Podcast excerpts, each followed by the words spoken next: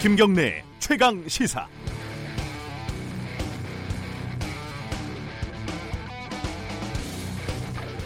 김경래의 최강 시사 여름 특집 식스맨. 오늘은 저 김진표가 문을 엽니다. 김경래 기자 휴가 갔습니다. 휴가 생각만 해도 가슴이 뛰죠. 모든 사람에게 휴가는 필수입니다. 요즘 시대 가장 중요하다는 창, 창의력, 상상력, 신박한 아이디어 휴가 없인 절대 만들어지지 않습니다. 김대중 대통령 때부터 추진해오던 주 5일 근무제 수년 동안의 논란을 거쳐서 노무현 대통령님 시절 제가 경제부총리를 맡았던 2003년 8월에 제도화되었는 법이 통과됐습니다. 그런데 지금 어떻습니까? 주 5일 근무제 정착으로 가족과 함께하는 주말, 여가가 있는 삶이 실현되면서 삶의 질이 향상되지 않았습니까? 노동 생산성도 크게 높아졌습니다. 문재인 정부에서는 그다음 당 개혁, 주 52시간 근무를 정착시키기 위해서 많은 노력하고 있는데요. 주 5일 근무제와 마찬가지로 추진 과정에서 많은 어려움이 있겠죠. 그러나 결과적으로는 우리의 삶을 한 차원 더 높여줄 것이라고 생각합니다. 다만 내후년 2022년 1년 아 2021년 7월 1일부터 종업원 수 50인 이하 전 사업장에 52시간 근무제가 적용될 경우 단기간에 집중적인 노동이 투입되어야 하는 특성을 가진 업종들, 소프트웨어라든가 에듀테크 관련 산업이라든가 주로 스타트업에 그런 경우가 많을 텐데요. 선진국의 사례를 잘 연구해서 사업자와 노동자가 모두 만족할 수 있는 합의가 이루어져야 할 것입니다. 김경래 기자 휴가 잘 다녀오시고 그 뒤에는 이 방송 만들기 위해서 불철주야 노력하시는 김지현 작가님, PD, 엔지니어 등 다른 분들도 꼭 휴가 다녀오시기 바랍니다. 저도 가겠습니다. 그것이 더 좋은 방송을 만들 수 있는 가장 좋은 방법입니다.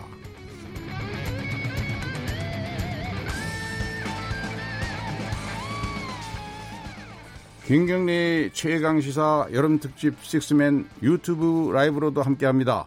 문자 콩으로도 참여하실 수 있는데요. 샵 9730 짧은 문자 50원 긴 문자 100원 스마트폰 콩으로 보내시면 무료입니다.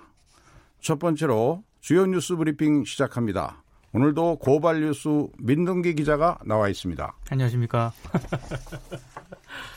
아, 먼저 이제 아베 총리 소식으로 먼저 갈 것 같은데요. 아베 총리가 이끄는 자민당이 어제 참의원 선거에서 승리를 했습니다. 그 이번에 새로 뽑는 의석이 124석인데 네. 자민당이 57석, 공명당이 14석 이렇게 두 집권 정당이 71석을 확보를 했습니다. 음. 그래서 기존 의석 70석을 가졌기 때문에 과반 의석인 123석을 무난히 넘길 것으로 일단 전망이 되고 있습니다. 근데 일본 유신회 등 개헌 세력이 얻은 의석이 160석 정도 되거든요. 어허. 그러니까 개헌안 발의선에는 4석이 부족하기 때문에 개헌 발의선 확보에는 실패를 했습니다. 그러니까 유신회 까지 포함해도 개헌 발의선에서는 내석이 부족하군요. 그렇습니다. 어. 그래서 향후 3년간은 뭐 음. 자위대를 헌법 구조에 담는 방향의 개헌 추진이 좀 어렵게 될 것으로 예상이 되고 있는데요. 자민당이 이번 선거에서 승리를 하긴 했지만 개헌 추진 동력이 약화됐기 때문에 음. 반쪽짜리 승리다 이런 분석도 나오고 있습니다. 그렇지만 예상보다는 많이 의석수가 늘어난 것 그렇죠. 같아요. 과반은 훌쩍 넘었으니까. 훨씬 넘었으니까. 그렇습니다. 예. 그렇게 되면 개헌 가는 길에는 브레이크가 걸렸겠지만 우리 한국에 대한 경제 보복은 이거 밀어붙일 거 아닌가요? 그렇게 예상을 좀 하고 있는데요. 아베 총리가 아사히 TV 개표 방송에 출연을 했거든요. 네. 한일 정상회담 요청 여부에 대해서는 즉답을 하지 않았는데 이런 얘기를 했습니다. 한국이 청구권 협정 위반 상황에 대한 제대로 된 답변을 가져오지 않으면 건설적인 논의가 안 될 것이다. 음. 한국이 먼저 답을 가져와야 한다. 이렇게 얘기를 했습니다. 사실은 원 플러스 원으로 가져갔거든요. 그렇습니다. 그리고 그 일본에 제가 가서 일본 정치인들 만나보니까 그 원 플러스 원의 일본 기업의 부담분을 강제 부담하는 거로 생각했더라고요. 네. 우리는 그게 아니었는데. 그렇습니다. 앞으로 이런 것들을 좀 더 논의해가면 길이 열릴 수도 있겠네요. 예. 그 일본 언론에서는 향후 이제 가능한 예상 조치로 뭐 수출 관리 강화 대상 품목을 확대한다든가 비자 발급 요건을 엄격화한다든가 아니면 뭐 관세를 인상한다든가 이런 조치를 아베 정부가 할 것으로 예상을 하고 음. 있거든요. 그러니까 일각에서는 그동안 북한 핵 미사일 위기를 아베 정권이 정권 부양에 활용을 해왔기 때문에 음. 이번에는 한국 때리기를 통해서 국내 정치에 활용을 할 것이다 이런 관측도 나오고 있습니다. 그렇죠. 그런데 이제 우리 국내에서는 그 내일동인가요? 그 일본 여행 그 네네. 100만 명이 넘는 그런 그 사이트가 자진 폐쇄를 하고 네. 또 노노 재팬 캠페인 같은 것들을 통해서 일본 맥주라든가 일본 상품 매출이 30% 정도 하락했다는 보도가 나오던데요. 예. 이게 그러니까 생각보다 굉장히 일본 제품 불매 운동이 빨리 이제 가시화가 되고 있는 것 같은데요. 여행사를 통한 일본 여행 신규 예약률이 꾸준히 감소를 했습니다. 하나투어 같은 경우에는 일본 여행 신규 예약자 수가 지난 8일 이후에 하루 평균 500명 안팎에 그치고 있다고 하는데요. 음. 이게 예년에는 절반 수준이라고 합니다. 아하. 그리고 일부 여행사에서는 취소율도 이제 증가하고 있는데 인터파크 투어 같은 경우에는 지난 8일 이후에 신규 예약이 50% 정도 줄었고요. 음. 예약 취소는 두 배가량 늘었다고 합니다. 그리고 맥주와 같은 그 소비재 있지 않습니까? 판매 감소폭이 갈수록 커지고 있는데요. 음. 이마트에 따르면 7월 1일부터 18일까지 일본 맥주 매출액 규모가 지난해 같은 기간보다 평균 30.1%나 감소를 했고요. 편의점 중에서는 CU 같은 경우에는 지난 1일부터 18일까지 일본 맥주 매출이 음. 전달 같은 기간보다 40.1%나 감소를 했습니다. 오. 그러니까 이게 굉장히 시간이 갈수록 우리 소비자들의 일본 제품 불매 운동이 굉장히 심화되고 있는 그런 양상입니다. 네, 일본 일부 언론에서는 일, 어, 저 일본 상품 불매 운동은 한국에서 오래 간 적이 없다. 뭐 이런 식의 보도도 나왔다는데요. 네. 그런데 예년의 모습하고는 영 다른 것 같습니다. 그렇습니다. 예, 그러시고 어, 제가 이제 그 내년에 일본 동경올림픽이거든요. 그렇죠. 예.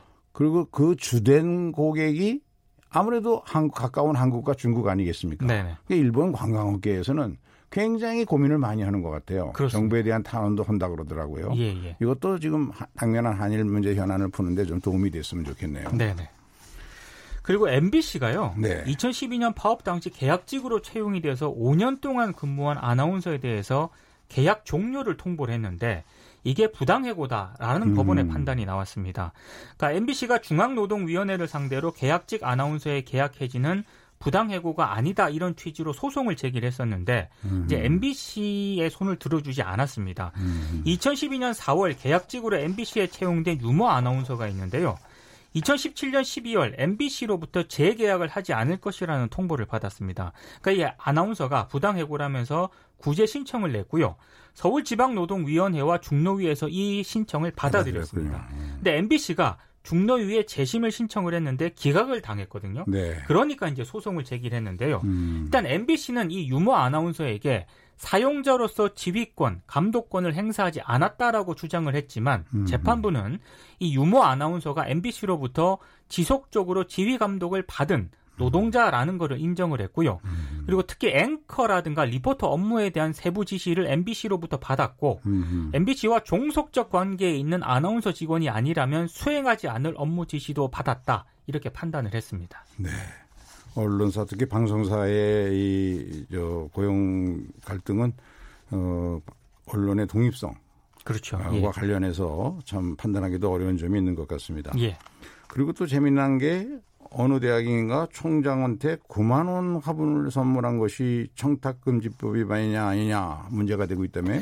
이 교무처장으로 근무한 박모 교수가요. 어, 지난 5월 그 스승의 날 행사 때 자비를 들여서 이사장 총장 상임, 상임이사에게 9만 원짜리 화분을 한 개씩 전달을 했거든요. 네. 근데 학교 쪽에서는 이거 김영란법을 위반했다라면서 교무처장의 직무를 정지하는 그런 징계를 내렸습니다. 음. 어 근데 이제 이 박모 교수가 교무처장 신분으로 친목 차원에서 의례적으로 화분을 전달한 것이다라고 주장을 했고요. 화분 가격도 9만 원이기 때문에 김영란법 적용 대상도 아니다라고 주장을 했는데 10만 원이야 농수산물은 괜찮잖아요. 그렇습니다. 음. 근데 재판부가 이 효력 정지 가처분 신청을 받아들였습니다. 오호. 그러니까 이 교수의 주장이 타당성이 있다고 일단 그렇죠. 인정을 한 건데요. 음. 방금 말씀하신 것처럼 김영란법은 사교 의례 목적으로 10만 원 이하의 농수산물을 선물하는 것은 허용을 하고 있기 때문에 재판, 정식 재판 선고가 어떻게 나올지 좀 음. 주목이 음. 되고 있습니다.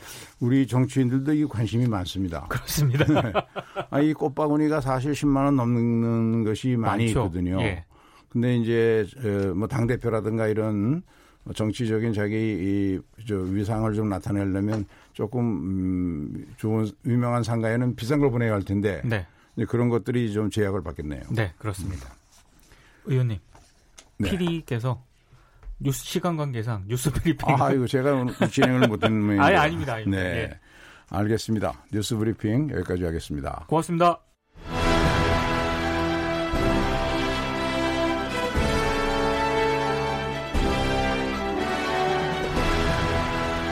KBS 1라디오 김경래 최강 시사가 여름 특집을 마련합니다. 7월 22일부터 29일까지 중량감 있는 여섯 남자가 1일 진행자로 나섭니다. 김경래 최강 시사 여름 특집 식스맨. 22일 경제부총리 출신 김진표. 23일 정치구단 박지원. 24일 전 금융감독원장 김기식. 25일 젊은 삼선 김영우. 26일 고발뉴스 기자 민동기. 29일 베테랑 정치평론가 윤태곤 그 어디에서도 들을 수 없는 고품격 시사 토크 김경래 최강 시사 여름 특집 식스맨 예. 한일 갈등이 깊어지는 가운데 일본에서는 참여연 선거가 치러졌습니다. 이번 일본 참여연 선거 결과가 우리나라에 대한 수출 규제를 비롯해서 한일 관계에 어떤 영향을 미칠지 서울대학교 일본연구소 남기정 교수님과 자세한 이야기 나눠보도록 하겠습니다. 남 교수님, 예. 안녕하세요. 네, 안녕하세요. 예상대로 자민당이 참여연 선거에서 과반 의석은 차지했는데 이번 선거 결과 어떤 의미가 있다고 보십니까? 예, 그 자민당과 공명당이 연립 여당이 이 과반 의석을 확보한 건데요. 예, 자민당 단독으로는 과반 의석 확보에는 아, 실패했습니다. 아, 네. 예, 그렇지만은 그 과, 아, 자민당 과반 의석 어, 확보 실패라고 하는 거는 뭐 예상이 됐었던 일이고요. 어, 종래 그 자민당과 공명당의 과반 의석 확보가 가능한 데다가 3분의 2 이 개헌 선까지 가느냐라고 음. 하는 게 관심의 초점이었습니다. 이번 참여연 선거는요.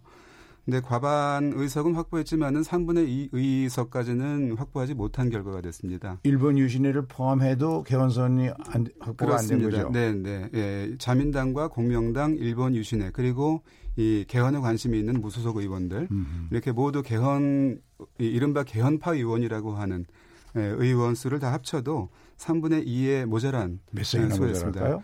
4석 정도 모자란 걸로 4석. 지금 네, 돼 있습니다. 음. 예, 그렇기 때문에 에, 이 굉장히 좀 그 애매한 선인데 음. 일본 국민이 굉장히 균형을 잡았다 이렇게 볼 수도 음. 있을 것 같습니다. 네. 그런데 그, 예. 지금 이제 관심 있는 것 중에 하나가 아베가 3년임을 할 때도 굉장히 논란을 많이 벌였는데 네. 과연 이번 선거 결과 가지고 4차 총리로 연임할 수 있을까? 예. 그게 좀 관심인데요. 어떻게 보시나요? 예, 그 아마 개인적으로는 그런 그 야심도 있을 것 같습니다. 왜냐하면은 음, 본인의 임기 안에 에, 개헌을 완수하겠다 이런 생각이 좀 있기 때문에요. 욕심은 있을 수 있고 주변에서도 아베 이외의 인물이 보이지 않는다라고 하는 점에서 자민당의 안정적인 그 이 전국 운영을 위해서는 아베가 아, 계속 나와주기를 바라는 음, 여, 의견도 있긴 있습니다. 에, 그렇지만 이번 참의원 선거에서는 의외로 어, 아베 피로 현상이라든지 음. 아베의 그 정, 정치 운영 방식 예, 굉장히 그 오만하고 음. 독단적이다 이런 데 대한 비판이 상당히 표출이 됐습니다. 우리나라에서만 그렇게 보는 게 아닌 모양이에요. 네, 그렇습니다. 그 자민 이번 선거 과정에 재미난 게 그 자민당이 아베 총리 선거운동 일정을 공개하지 않았답니다. 네, 네. 왜냐하면 선 가는 곳마다 이 사임 촉구 시위가 네. 따라 시위대가 따라다니니까 어 그런 점을 보면 근데 이제 최근에 보면 한국에 대한 일본 내에서의 혐한 여론 네, 네, 네. 이것도 꽤 높아지고 있는 것 같은데요. 네, 네. 그건 어떻게 생각하시나요? 네, 뭐 혐한은 음, 2012, 3, 4년 정도에 어, 굉장히 높았었고요. 2015년도에 그 이른바 위안부 문제 가지고 한일 갈등이 굉장히 예, 격했을 때 상당히 예, 고조됐던 음. 것이 있었습니다.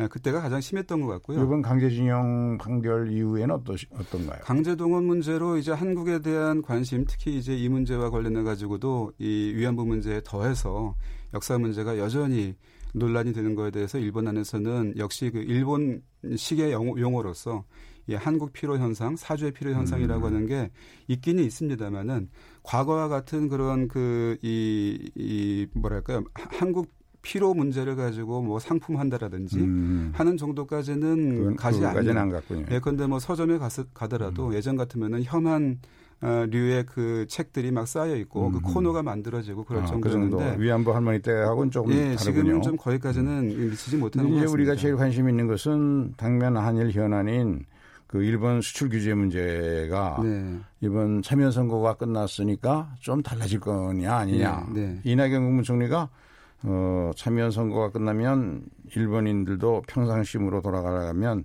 외교적 협의가 좀 쉬워지지 않겠냐 이런 이제 의견을 피력하신 적이 있었는데요. 네. 우리 교수님 어떻게 생각하십니까? 예, 조금 그, 이, 이 한일 간의 외교로 이 문제를 풀, 풀수 있는 그러한 테이블은 마련될 수 있을 것 같습니다. 그렇지만은 이게 뭐 결, 결정적인 어떤 분기점이 된다라거나 뭐 분수령이 된다라거나 하는 데까지 기대하기는 좀 어렵다고 저는 음. 보는데요. 왜냐하면은 이 우리 일각에서는 이번 조치가 마치 참의원 선거를 이 겨냥해서 참의원 선거에서 보수 우익을 결집시키고 그 그렇게 조직화된 그런 힘으로 이제 개헌으로의 모멘텀으로 삼겠다라고 하는 식으로 해석하는 사람들이 좀 있습니다만은 음. 저는 그거에 대해서 약간 유보적입니다. 음. 근데 물론 이 참여연 선거에서 이 자민당한테 역풍으로 작용할 수 있는 연금 문제라든지 소비세 인상 문제, 이 생활에서의 문제 같은 것들이 자민당에게 굉장히 그 불리한 그런 이슈이기 음. 때문에 그 이슈를 잠재우는 이슈로서 음. 뭐 이슈가 작용할 수는 있습니다. 그렇지만은 이게 그러 그거 이상의 적극적인 의미를 지고 있었다라고 는 생각하지 않거든요. 근데 일부에서는 또 어, 아베 정권의 핵심 지도자들 중에서는 그 소위 이제 동북아 또 나가 아세아에서 어, 일본이 패권 국가가 되기 위해서는 한국을 경제적으로 종속시켜야 되는데 한국이 너무 커졌다. 네. 그래서 다시 90년대 이전과 같은 경제적 종속 관계로 어, 만들어야 된다. 뭐 그런 주장을 피는 사람들이 있는 모양이에요 사석에서. 네, 네, 네. 그에 대해서는 어떻게 생각하십니까? 예, 경제적이고도 또 안보적인 군사 안보적인 그러한 어떤 power shift가 한일 간에 일어나고 있는 것도 사실이죠. 그러니까 크게 이 동북아시아 미중 간의 power shift가 일어나고 있는 것과 이 또 이 좀 그 좁은 지역에서 동북아시아의 좁은 지역에서 한일 간의 그런 국력의 에, 수렴 현상이 일어나는 거는 이거는 사실입니다. 그래서 그거에 음. 대해서 일본인들이 에, 뭐 신경 쓰고 있는 거는 사실이죠. 특히 이제 수상 관저라고 우리가 얘기하는 이 총리와 그 주변 사람들 이 가지고 있는 생각에는 그런 생각들이 있다고 봅니다. 예컨대 2017년도에 우리 문재인 정부가 출범한 지 한 4년 정도 지난 시점에서 나온 전략 보고서에는 한국과의 역사 마찰이라고 하는 감소하더라도 냉각 관계를 전제하고 한일 관계를 운영한다. 그러니까 음. 한국이 예컨대 지나치게 이 동북아시아에서 특히 남북 관계에서 앞서 나갈 경우에는 미일 동맹을 통해서 한국을 견제한다.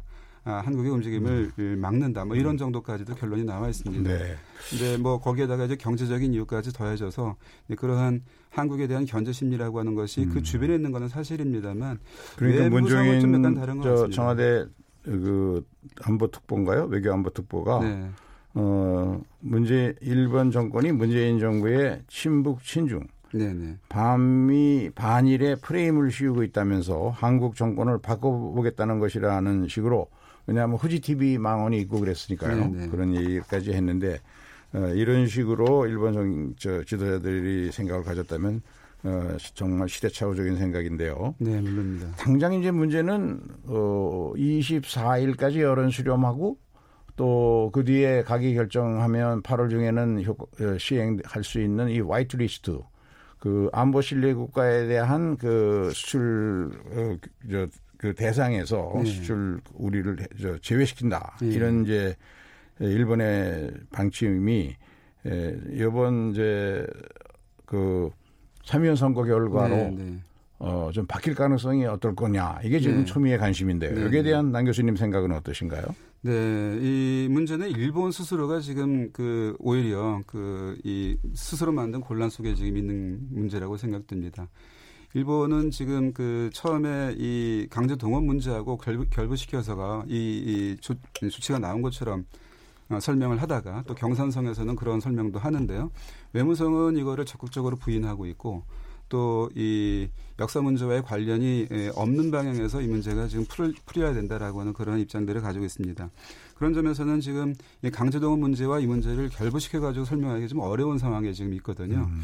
근데 화이트 리스트, 화이트 국가 리스트에서 제외한다 또는 뭐 거기서 제외할 수 있다라고 하는 명분으로 가져왔던 것은 어, 한국이 이 안보 문제와 관련해 가지고 무역 질서, 무역 관리 질서를 유지를 하는데 적극적으로 협력을 했어야 되는데 그런 협력이 모자랐다라고 하는 거였거든요. 음. 그러니까 이 문제에 대해서 우리가 분명하게 에, 그런 적이 없었다라든지 또 음. 앞으로 그럴 생각이 없다라고 하는 거를 분명하게 얘기를 하면은 에, 이렇게 가기 어려운 그런 상황입니다. 음. 에, 그리고 일본인들은 정치 문제와는 별도로 경제와 관련해 가지고는 특히 일본의 국민과 경제인들은 정치와 별도의 영역에서 경제가 경제 논리로 움직여야 된다라고 음. 하는 강한 신념을 가지고 있거든요. 그래서 남 교수님께서 왜 저 어디선가 지금 최근에 일본 행보를 저강도 복합 전술 이렇게 표현하셨는데 네네. 네. 어, 혹시 앞으로 이런 저강도 복합 전술이 네. 추가적으로 어떤 제재를 추가함으로써 어떻게 이어질 거 아니냐 네, 네. 그런 걱정들을 하는데요. 예, 예. 혹시 있다면 어떤 방법을 취할까요? 네, 저는 그런 가능성이 있다고 봅니다. 왜냐하면은 이 명백하게 명시적으로 이 강제동원 문제를 풀라라고 하는 식으로 지금 얘기는 못 하고 있지만 이게 두 가지가 결부된 거는 거의 일본 사람들의 속내에는 있는 거거든요. 음. 그러니까 근데 저도 적어도 이 문제가 지속되는 한 일본으로서도 뭔가 메시지를 던지면서 일본이 이, 이 문제를 풀어달라라고 하는 숙제를 던지고 있다라고 하는 메시지는 계속 던질 겁니다. 근데 그, 그 던지는 그러한 조치들이 WTO 위반으로 간다라거나 이렇게 일본인들이 스스로 강조하는 그러한 법 질서를 예, 국제적인 법 질서를 해치는 그런 방향으로 나가기 어려울 거라고 봅니다. 그렇기 때문에 음. 에, 강도는 낮지만 음. 그렇지만은 한국이 굉장히 귀찮아하거나 뭐 이 굉장히 어렵게 이 해석할 수밖에 없는 음. 그런 숙제들을 계속 던지면서 그래서 이제 그 남 교수님께서 일본의 출구 조치를 일본이 취하면서 상황을 네. 관리하는 것 같다라는 네, 네. 말씀도 하셨는데 지금 그와 관련해서 WTO 일반 이사회가 그 저 제네바 현지 시간으로 23일, 네. 24일 있지 않습니까? 네, 네. 여기에 일본의 그 야마가미 신고 경제국장 또 외무성에 그리고 우리나라의 산업부의 실국장급 인사가 참여해서 이제 각자 자기 주장을 펼칠 텐데 네. 우리 한국이 이런 상황 속에서 화이트 리스트 문제가 더 이상 어, 진전되지 않도록 막으려면 어떤 논리로 설파해야 될까요? 예, 문제, 예, 우리도 이 사안별로 경제는 경제 문제로 그 경제 논리로 예, 음, 이 국제사회 예, 우리의 입장을 얘기를 하고 국제 여론전을 펼치면서 일본의 이러한 어, 조치가 부당하다고 하는 것을 계속 주장을 해야 될 것 같습니다. 음. 저는 가능성이 있다고 봅니다. 그와 한편으로는 음. 이 강제동원 문제에 대해서도 일본이 굉장히 지금 이, 이 문제를 심각하게 생각하고 있다라고 하는 메시지를 던진 거기 때문에 네. 거기에 대해서 일정 정도 반응할 필요가 있다고 보거든요. 근데 예컨대 가나스기 국장 같은 사람은 음. ICJ로 가는 거에 대해서는 조금 여유를 갖고 생각하겠다 그러면서 외교 루트는 열려 있다. 네. 아, 한국과 대화하고 싶다. 이런 네, 얘기를 알겠습니다. 계속 드리고 있습니다. 또 한 가지 네.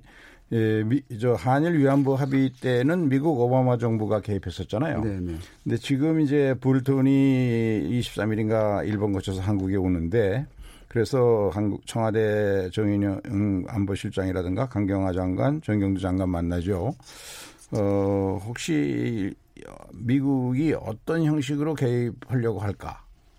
네. 그, 그 점에 대해서 짧게 한 말씀 해 주시면. 네, 네. 역사적으로 봤을 때 미국이 개입해서 우리에게 이렇게 좋았던 설례는 별로 없습니다. 그렇죠. 예. 그래서 우리가 미국에게 이렇게 크게 기대할 건 없다고 지소미아 문제에 대해서는 그렇죠. 미국 입장이 강경하겠죠? 물론 그렇습니다. 지소미아가 하나의 지렛대가 될 수는 있다고 봅니다. 네. 예, 그렇지만은 저는 이 너무 많은 문제를 이, 이 복합적으로 이, 이 관여시키는 것은 별로 좋지 않다고 보고요. 사안별로 대응하는 게 좋겠다는 생각이 듭니다. 네. 예, 예. 네, 남 교수님 여러 가지 좋은 말씀 감사합니다. 예, 감사합니다. 네. 네.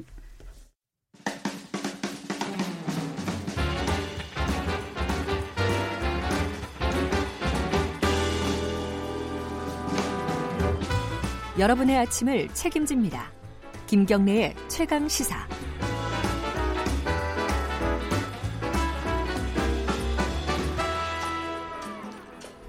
예. 매일매일의 가장 핫한 스포츠 소식을 가장 빠르게 전해드립니다. KBS 스포츠 취재부 박주미 기자가 나왔습니다. 안녕하십니까? 네, 안녕하세요. 주말 동안에 태풍 지진 기상 상황에 따라서 여러 가지 피해 촉각을 세웠는데요. 스포츠에서도 영향을 많이 받았다면서요? 네, 먼저 지난 토요일에 창원 NC파크에서 프로야구 올스타전이 열릴 예정이었거든요. 그런데 이제 창원 지역이 태풍 다나스의 직접적인 음. 영향에 포함되어 있었던 곳이잖아요. 그렇죠. 개최 당일 토요일 아침부터 비가 계속 와서 올스타전 음. 개최하느냐 음. 우려가 많았었는데 좀 지켜봤는데 결국 비가 계속 이제 되면서 음, 그렇고. 경기 시작 3시간을 앞두고 오후 3시에 하루 뒤에 개최하겠다. 음. 우천 수년이 결정됐습니다. 이 프로야구 올스타전이라고 하면 프로야구를 대표하는 선수들을 볼 수 있는 흔치 않은 기회이기 때문에 그렇죠. 팬들이 많이 몰렸었는데 아쉬움 속에 발길을 돌렸고요. 선수들도 아침부터 많은 준비를 했었는데 팬들을 못 만나서 아쉬웠다. 음. 이렇게 얘기했습니다. 다행히 하루 뒤에 뭐 개최되긴 했지만 어제 열린 올스타전에서는 볼거리가 풍성해서 팬들을 많이 즐겁게 음. 했습니다. 특히 슈퍼레이스 레이스라는 게 이번에 새로 생겼거든요. 슈퍼 레이스. 네. 음. 이게 선수와 야구 팬 가족들 그리고 각 구단 마스코트들이 한 팀을 아하. 이뤄서 이 장애물 없는 이런 음. 레이스였는데 볼거리가 많고 그래서 직접 참가하는 팬들도 또 관중들도 꿀잼이었다 이렇게 아, 표현을 했고요. 음. 또 이번 대회에서는 베스트 퍼포먼스 상이라는 게 있었어요. 네. 선수들이 자기들의 개성을 마음껏 연출할 수 있게 복장부터 음. 어떤 액션가 그런 하는군요. 그렇죠. 음. 어, 연기를 펼칠 수 있었는데 메가더 장군으로 변신한 로맥 선수 그리고 음. 이 홈런 공장장으로 불리는 최정 선수가 있는데 이 선수 음. 홈런 공장장이라는 이, 이 이름을 새기고 작업복을 입고 어, 안전 모자를 쓰고 나타나서 많은 분들이 즐거워했습니다. 근데 어저께 그래서 홈런 공장장이 홈런 때렸나요? 아, 근데 최정 선수가 마, 으, 홈런 레이스에서는 제대로 못했고요. 네. 한동민 선수가 올스타전에서 이제 올스타전의 MVP가 누가 되냐도 궁금하잖아요. 아, 그렇죠. 네, 근데 한동민 선수가 2루타 4개를 치면서 맹활약해서 MVP에 올랐습니다. 음. 그런데 어제 상주 지진 소식도 있었어요. 음. 토요일은 야구에 영향이 미쳤다면 음, 날씨들이 날씨가 어제는 상주의 지진 소식 때문에 프로 축구가 개최될 예정이었는데 이것도 걱정스러웠었거든요. 음. 다행히 상주와 대구 경기는 구단 관계자들과 그리고 상주시 안전 점검을 통과해서 음. 예정대로 개최됐습니다. 그리고 지난 시즌 말에 맹활약하셨던 축구 스타 손흥민이 세계적인 대스타 호날두와 맞대결을 했다면서요? 네. 손흥민 선수는 지난 시즌에 유럽 진출 이후 최고의 시즌을 보냈잖아요. 그런데 이 선수가 어린 시절부터 나의 우상은 호날두다라고 하면서 음. 호날두 선수의 플레이 그리고 어, 세레머니 이런 것들을 많이 따라하면서 팬심을 보여왔었어요. 음. 근데 어제 싱가포르에서 preseason match를 했었거든요. preseason international match. 챔피언스컵 음. 대회 대회였는데 호날두 선수가 속한 유벤투스와 맞대결을 했고 우상 앞에서 가벼운 몸놀림을 보여줬습니다. 손흥민 선수가 호날두와 맞대결 한 거는 이번이 사실 처음은 아니에요. 어허. 1년 1년 9개월 전에 유럽 챔피언스리그 조별리그에서 당시 호날두 선수가 뛰고 있던 레알 마드리드랑 맞대결하면서 잠깐 출전을 했는데 그때는 손흥민 선수가 후반 44분 그러니까 거의 경기 끝나기 직전에 투입됐기 때문에 제대로 이 호날두 선수와 맞대결을 했다라고 볼 수는 없었거든요. 그런데 이 어제 경기에서는 호날두와 손흥민 선수가 나란히 선발 출전해서 전반전에 제대로 붙었습니다. 우상 앞이라서 그런지 손흥민 선수가 더 열심히 하고 싶었나 봐요. 야. 슈팅도 하고 공격 포인트도 올렸는데 전 전반 4분 만에 슈팅을 했는데 이게 음. 골대를 좀 맞고 나서 맞아. 아쉬움을 어. 남겼지만 전반 31분에 팀 동료 라멜라 음. 선수의 골을 도우면서 공격 포인트를 기록했습니다. 어, 도움골 하나를 했군요. 도움을 음. 기록했죠. 음. 네. 호날두도 지진 않았죠. 전반 11분에 음. 결정적인 슈팅을 날리는 등 이 두 골잡이 맞대결에 관심이 좀 뜨거웠습니다. 음.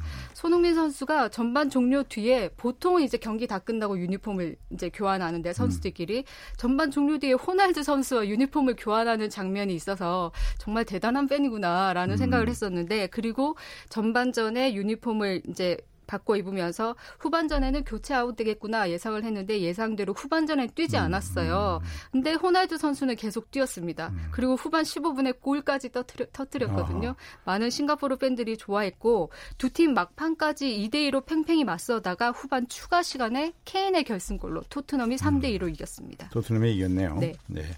그리고 지금 어, 진행 중인 세계 수영 선수권 대회 소식 네. 그 특히 수영계의 김연아로 성장해야 된다 이런 말 많이 하는 김서영 선수 네. 어제는 어땠습니까? 김서영 선수 어제 세계 선수권 대회 이제 여자 개인 혼영 200m에서 준결승을 치렀는데 결승에 진출해서 진출해서 첫 메달의 꿈을 이어갔습니다. 어제 준결승에서 2분 10초 21을 기록해서요. 1조에서는 3위를 기록해서 8명이 진출할 수 있는 결승 진출에 성공했거든요. 오늘 저녁 9시에 결승이 지, 어, 열리니까 메달을 한번 기대해봐도 좋을 것 네, 같습니다. 네, 오늘...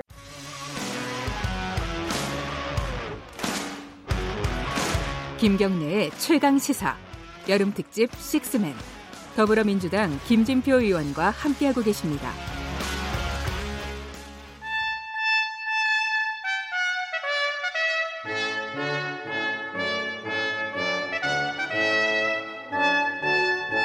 네, 매주 월요일 이 시간 민주평화당 박지원 의원님과 함께하는 고품격 본격 정치톡 박지원의 정치의 품격 오늘도 민주평화당 박지원 의원님 나와 계십니다. 안녕하십니까? 이렇게 만나니까 반갑습니다. 네. 예. 우선 박 의원님께서는 어제 있었던 일본 참여연 선거 결과 어떻게 보셨습니까? 당장 우리 일본의 한국 수출 규제에 대해서 어떤 변화를 만들까요? 이번 선거 결과를 보면은 뭐 일부 언론에서는 전부 아베 승리를 얘기했던데요. 사실 우리 한국의 경제 보복을 하지 않았다고 하면은 굉장히 어려웠을 선거다. 음. 그리고 지금 현재 중참위원 개헌선을 가지고 있는데 참여원에서 개헌선 내석 부족한 것은 내석 부족하다. 네. 예, 음. 지금 우리 언론이 평가하듯 승리라고 저는 생각하지 않습니다. 음. 예. 그렇기 때문에 정치적으로 아베가 활용은 했지만은 만족스러운 결과는 아니다. 그리고 일본 국민들도 역시 음. 판단력을 가지고 있다. 네. 이렇게 생각합니다. 문제는 이제 아베가 이번 선거 과정에서도 어 저 이제 사임해라고만 하는 시위대가 계속 따라다녔다 그러더라고요. 그런데 아베가 지난번 삼선 할 때도 굉장히 힘들게 연임이 됐는데 이번 선거 결과를 가지고 사선 연임에 도전할 수 있을까요? 도전한다고 봅니다. 음. 왜냐하면은 그 아베 수상하고 함께 당선자에게 꽃을 붙이는 분이 니카이, 니카이. 간사장이에요. 네. 어, 저하고 좀 관계가 깊은데 그분이 지난 삼선 소위 니카이파에서 완전히 지지해가지고 음. 삼선이 됐기 때문에 아베 정권의 개국 공신이죠. 음, 그런데 그분이 상당히 아베를 지지하는 것 같아요. 그렇다면 이제 좋은 쪽의 변화도 예측할 수 있는 것이 니카이가 자민당 내의 대표적인 친한파. 그렇죠. 우리 친박 지원파. 그건 아니고. 네. 그래서 친박 친박 하면 친박근혜를 오해합니다. 그래서 그래서 좀 기대해 볼 수 있는데요. 지난 이제 문재인 대통령 외 여야 5당 대표 회동이 있지 않았습니까? 그때 정의당의 심상정 대표가 만일 일본이 우리를 화이트리스트에서 제외하면 결국 한국을 안보 파트너로 신뢰할 수 있는 음, 우방으로 보지 않는다는 뜻인데 그러면 우리가 그 지소미아 군사정보보호협정 폐기해야 되는 거 아니냐 이 문제를 제기했고 정동영 의원도 마찬가지고 그랬었죠. 또 청와대에서 뒤이어서 그 모든 옵션이 가능하다 뭐 이런 식으로 해서 어, 검토하는 것 같은 인, 이제 인상을 주, 주고 있는데 이 문제에 대해서는 어떻게 생각하십니까? 지소미아는 사실 처음 그러니까 민주당 네. 우리가 함께 야당할 때 반대를 했어요. 그렇지만 지금 어떻게 됐든 이 한미일 특히 한일 정보 교환 협정으로서 필요한 거죠. 네. 그렇기 때문에 지소미아가 거론되니까 미국에서 움직일 수밖에 없고 그 지소미아는 바로 한미일 안보 문제로 연결되기 때문에 볼튼 안보보좌관도 일본과 한국을 방문하고 또 트럼프 대통령도 만약 한일 양국에서 다 중재를 요청하면 나서겠다라고 음. 하는 것은 그 문제가 굉장히 클 거예요. 그래서 우리 정부로서는 충분히 활용할 만한 카드다. 좋은 카드를 내밀었다 이렇게 봅니다. 그런 점에서 보면 지난번 오당 대표 어, 공동 발표문인가요? 거기서 그 문제를 조금 더 압박용으로 더 암시를 해줬을 필요가 있다 하는 의견들이 있던데 그 오당 대표 합의문은 저박 의원님 어떻게 보셨습니까? 저는 그 황교안 대표가 늘 헛발질 하다가 사실 대일 문제에 대해서는 초당적으로 협력하겠다. 어, 5 플러스 1, 즉 5당 대통령 면담도 어, 좋다. 이렇게 해서 이루어졌기 때문에 그렇죠. 굉장히 잘 했는데 저는 이 대일 문제에 대해서는 사실 좀 정치권에서 강하게 대처할 필요가 있었다. 음. 그렇기 때문에 지금 회담 끝나고도 황교안 대표가 하시는 말씀이나 그 회담 당시에 그렇게 한 것은 좀 잘못됐다.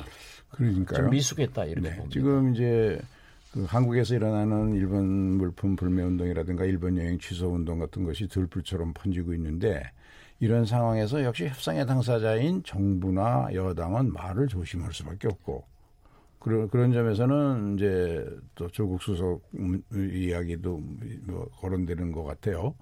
그러나 이럴 때 야당이 보수든 진보든 가리지 말고 국민의 눈높이에 맞춰서 일본이 분명하게 잘못된 행, 저, 이, 저 규제에 대해서는 강하게 대응을 해줘야 되는데. 그게 바로 못한 게 민주당 책임이에요. 뭐, 뭐 못했나요? 뭐 민주당에서? 아니, 집권 여당에서 음.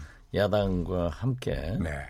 공격수, 정치권에서 공격수 역할을 해줘야 된다고요. 그렇습니다. 그러니까 저는 황교안 대표도 참 세 번째 홈런을 칠 수 있는 음. 기회를 놓치고 있고 또 추경도 하지 않겠다 하는 것도 잘못하고 있다. 이런 때는 일치 단결해서 여야 가릴 것 없이 일본이나 민생 경제 문제에 대처를 해줬으면 좋았을 건데 민주당이 안 하는 거예요. 민주당이 잘못하고 있어. 그러니까 이게 야당과 이제 고민은 네. 저 추경 처리 관련해서 잘 아시는 것처럼 전경두 국방부 장관 해임 건의안 표결과 연계하자는 게 자유한국당이나 바른미래당의 입장이고요. 그게 잘못됐다는 음, 거예요. 음. 저도 그 목선 어선 귀순사 건데 제가 맨 먼저 정의용 안보실장, 정경두 장관 물러가야 된다. 네. 안보에 어떻게 허점이 있느냐라고 했지만은 지금 일본과 사실상 우리도 경제 전쟁 중이란 말이에요. 전쟁 중에 장수를 바꿔서는 안 됩니다. 그렇죠. 지금 지소미 음. 또 여러 가지 경제 문제 그렇기 때문에 저는 이러한 문제가 해결될 때까지는 일치 단결해서 음.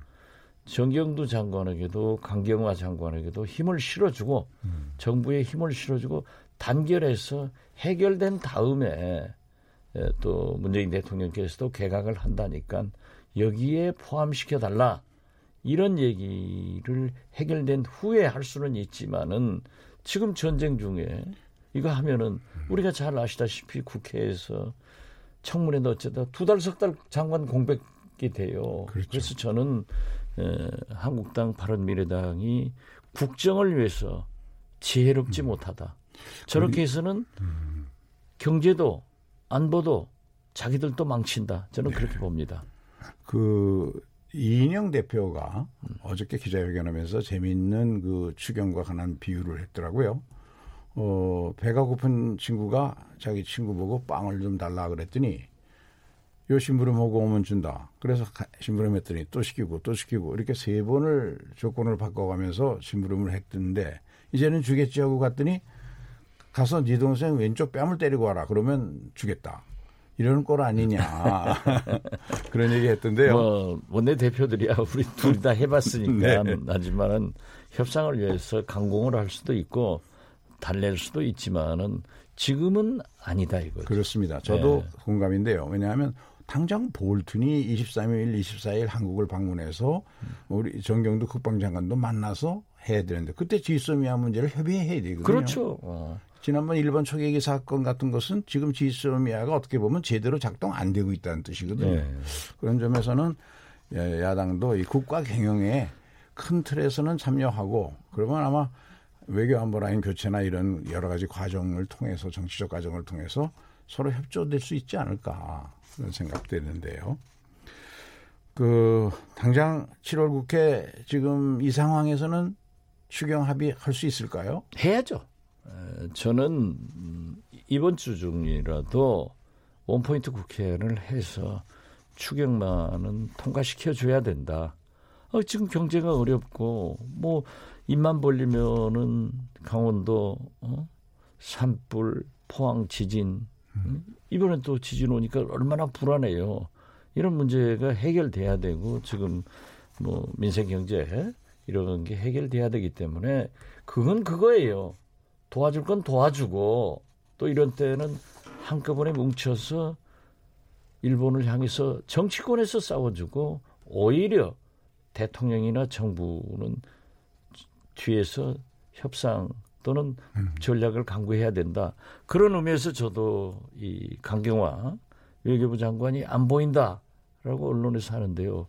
외교부가 나서서 일본을 공격하고 나면은 다음에 어떻게 협상을 해요? 음.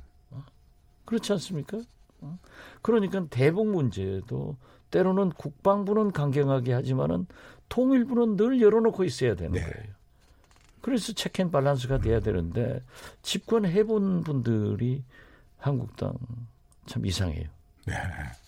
그러니까요. 오히려 그런 것도 성숙한 정치를 할 수 있을 텐데 그런 점에서 늘 보면 우리가 야당할 때보다도 더 그 협조를 안 하는 거 아니냐 그런 생각이 들던데요. 그 이제 존 볼턴이 23일 방한을 해서 일본 거쳐오네요. 그래가지고 네네. 어, 정의용 안보실장 또 그 강경화 장관, 정경두 장관을 차례로 만나는데 이제 우리가 이 볼턴에게 제시해야 할 메시지 어떤 전략으로 가야 된다고 생각하십니까? 우선 지소미 같은 것은 미국에 가장 필요하고 더 필요한 것은 일본입니다. 네. 에, 우리가 지금 최전방에 서 있는 거예요. 좀 나쁜 말로 심한 표현으로 하면은 일본의 총알바지를 우리가 해주는 것 아니에요. 미국의 총알바지를 우리가 해주고 있는 것 아니에요. 그렇기 때문에 그러한 이 한미일 안보 문제 플러스해서 지금 반도체 이렇게 되면은 미국도 손해 아니에요. 그렇습니다. 일본도 음. 손해 아니에요. 중국도 손해. 전 세계가 지금 음. 굉장히 위기에 처할 수 있어요. 그런데 뭐 우리 김진표 대표께서는 뭐 부총리도 하시고 원래 경제 전문가지만은 어제 제가 좀 조사를 해봤어요. 그러니까 불화수소는 반도체 웨이퍼에 쓰는 clean 청소용이더라고요. 그런데 우리나라에서 지금 일본에서 수입하는 게 천억밖에 안 돼요. 음. 이걸 개발한다 네. 하면은 수조가 들고 시간이 굉장히 소요되더라고요. 그런데 이 삼성전자에서 쓰는 것은 99.999% 고순도. 예, 고순도. 네. 이게 그래서 5-9이라고 하더라고요. 음. 구자가 다섯 개가 있다. 네. 그런데 일본 기술은 지금 12-9, 음. 구자가 12개까지 개발이 돼 있대요. 그리고 지금 우리나라에서나 중국 어, 이런 데서 사용할 생산하는 것은 49, 99.99예요. 그렇기 때문에 이게 만약 중국이나 뭐 러시아 얘기도 러시아, 네. 한국 이런 데걸 쓰면은 실제로 한 55%밖에 안 된대요. 수율이 안 나온다. 예. 그러게 되고 어, 우선 그걸 테스트하는데 시간이 많이 걸려요. 그래, 그래서 화학 물질은 돈을 쏟아붓는 음. 것이 문제가 아니라 시간이 음. 필요하다는 거예요. 그렇습니다. 그래서, 그래서 일본의 이 불화소 같은 것을 생산하는 음. 세 가지 화학 물질을 생산하는 이런 공장들은 중소기업으로 다 100년이 넘었더라고요. 그래서 이제 좀 아, 지나간 일이지만 아쉬운 것은 대개 이런 경우 아주 필수 불가결한 어, 소수의 소재라든가 이런 기술을 개발하는 기업들에 대해서는 삼성전자가 한 100여 개의 외국 그 기술 벤처들에 대해서 이미 매입하고 투자를 했거든요. 네. M&A를 통해서. 네. 그래서 사실은 이런 경우에 미리미리 일본 기업에 대해서 지분 투자라도 좀 해놨더라면 필요하면 인사 발령을 좀 내서라도 그런 엔지니어들 왜 우리가 개발하는데 시간이 어려우냐 하면 인사 발령을 내서 그 핵심 석박사급 엔지니어를 그 그룹으로 우리가 데려다가 공장을 가동할 수가 없어서 그렇거든요. 그런 점에서 우리 금융이 제 역할을 못한다. M&A를 하는 다양한 모험 자본이 있으면 그걸 이용해서 일본 꼭 필요한 필요 필수 불가결한 그런 품목을 생산하는 일본 중소기업에는 자본 참여를 좀 했어야 되는데. 네. 아마 그런 좋은 것도 있지만은 네. 일본이 지금 27년 전에 우리한테 반도체 시장을 삼성한테 뺏겼잖아요. 또 SK 하이닉스.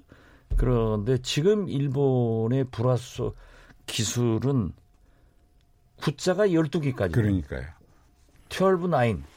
그런데 이게 바로 AI의 음. 반도체로 사용된다는 거예요. 그러니까 이걸 규제를 해야 일본이 AI 반도체 시장은 갖는다. 음. 이걸 계산하고 금년 1월부터 이미 고시를 했답니다. 음. 그런데 우리 저 김대중 대통령 모시고 일할 때 아야타 국제 네. 민간 항공기구 그 공무원 오니까는 건설교통부 공무원들이 그냥 민간기구다 하고 집어넣어버렸는데 나중에 큰 문제가 됐잖아요. 그랬었죠. 음. 이걸 대처를 하지 않은 음. 문제가 있어요. 그래서 저는 지금이라도 우리 김진표 음. 대표나 이런 경제 전문가들과 산자부, 음. 중기부, 어, 정책실장, 네. 대통령께서 한번 검토할 필요가 있다. 그렇습니다. 이렇게 제안합니다. 우선, 예, 알겠습니다. 정부에 좀 전달하죠.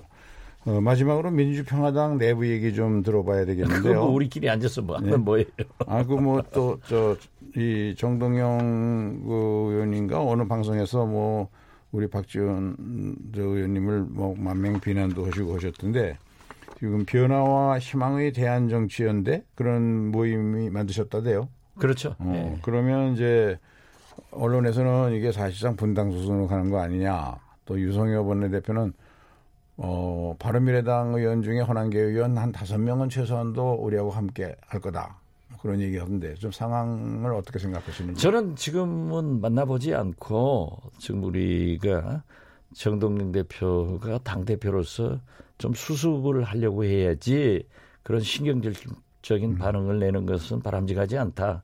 그리고 지금 아직 뭐 분당이다, 신당이다, 탈당이다 이런 얘기가 나오는 게 아니고 지금 이대로는 안 되니까 모두 함께 하자. 어, 그래서 결국 정동영 대표랑 잘할 거예요. 민주당이 바라는 건 뭐예요? 아니 우리가 이제 깨지는 거예요? 그건 아니고요. 우리가 중요한 거는 내년 총선인데 네. 결국 이제 언론이나 정치 전문가들이 관심 있는 것은 총선을 앞두고 지금 민평당에서 일어나는 그런 갈등이 바른미래당과 함께 새로운 정계 개편의 기폭제가 될 수 있지 않을까 그 걱정 그런 이제 생각들 때문에 그렇죠. 그렇게도 볼 수 있는데 지금 현재 방금 유성혁 우리 당 원내대표가 언급한 호남 출신 지역구 다섯 분이 우리에게 온다는 것도 아니고 그러한 것이 진척되는 것은 아직 없습니다. 네. 물론 한두 분들이 간헐적으로 음. 유성엽 대표와 얘기하는 것으로 알고 있지만은 아직은 좀 숙성이 그렇죠. 그런 게 아니죠. 이대로는 안 되니까 이제 민주당 하는 거 봐야죠. 네. 또 한국당도 지금 뭐 친박당이다 복잡하잖아요. 음. 좀 두고 보면 예. 나올 거예요. 감사합니다. 오늘 감사합니다. 예. 예. 특히 아주 그 일본의 고순도 어, 그 불화수소 그 문제는 정부에서 많이 참고가 될 것 같습니다. 감사합니다. 감사합니다. 정치의 품격 민주평화당 박지원 의원이셨습니다.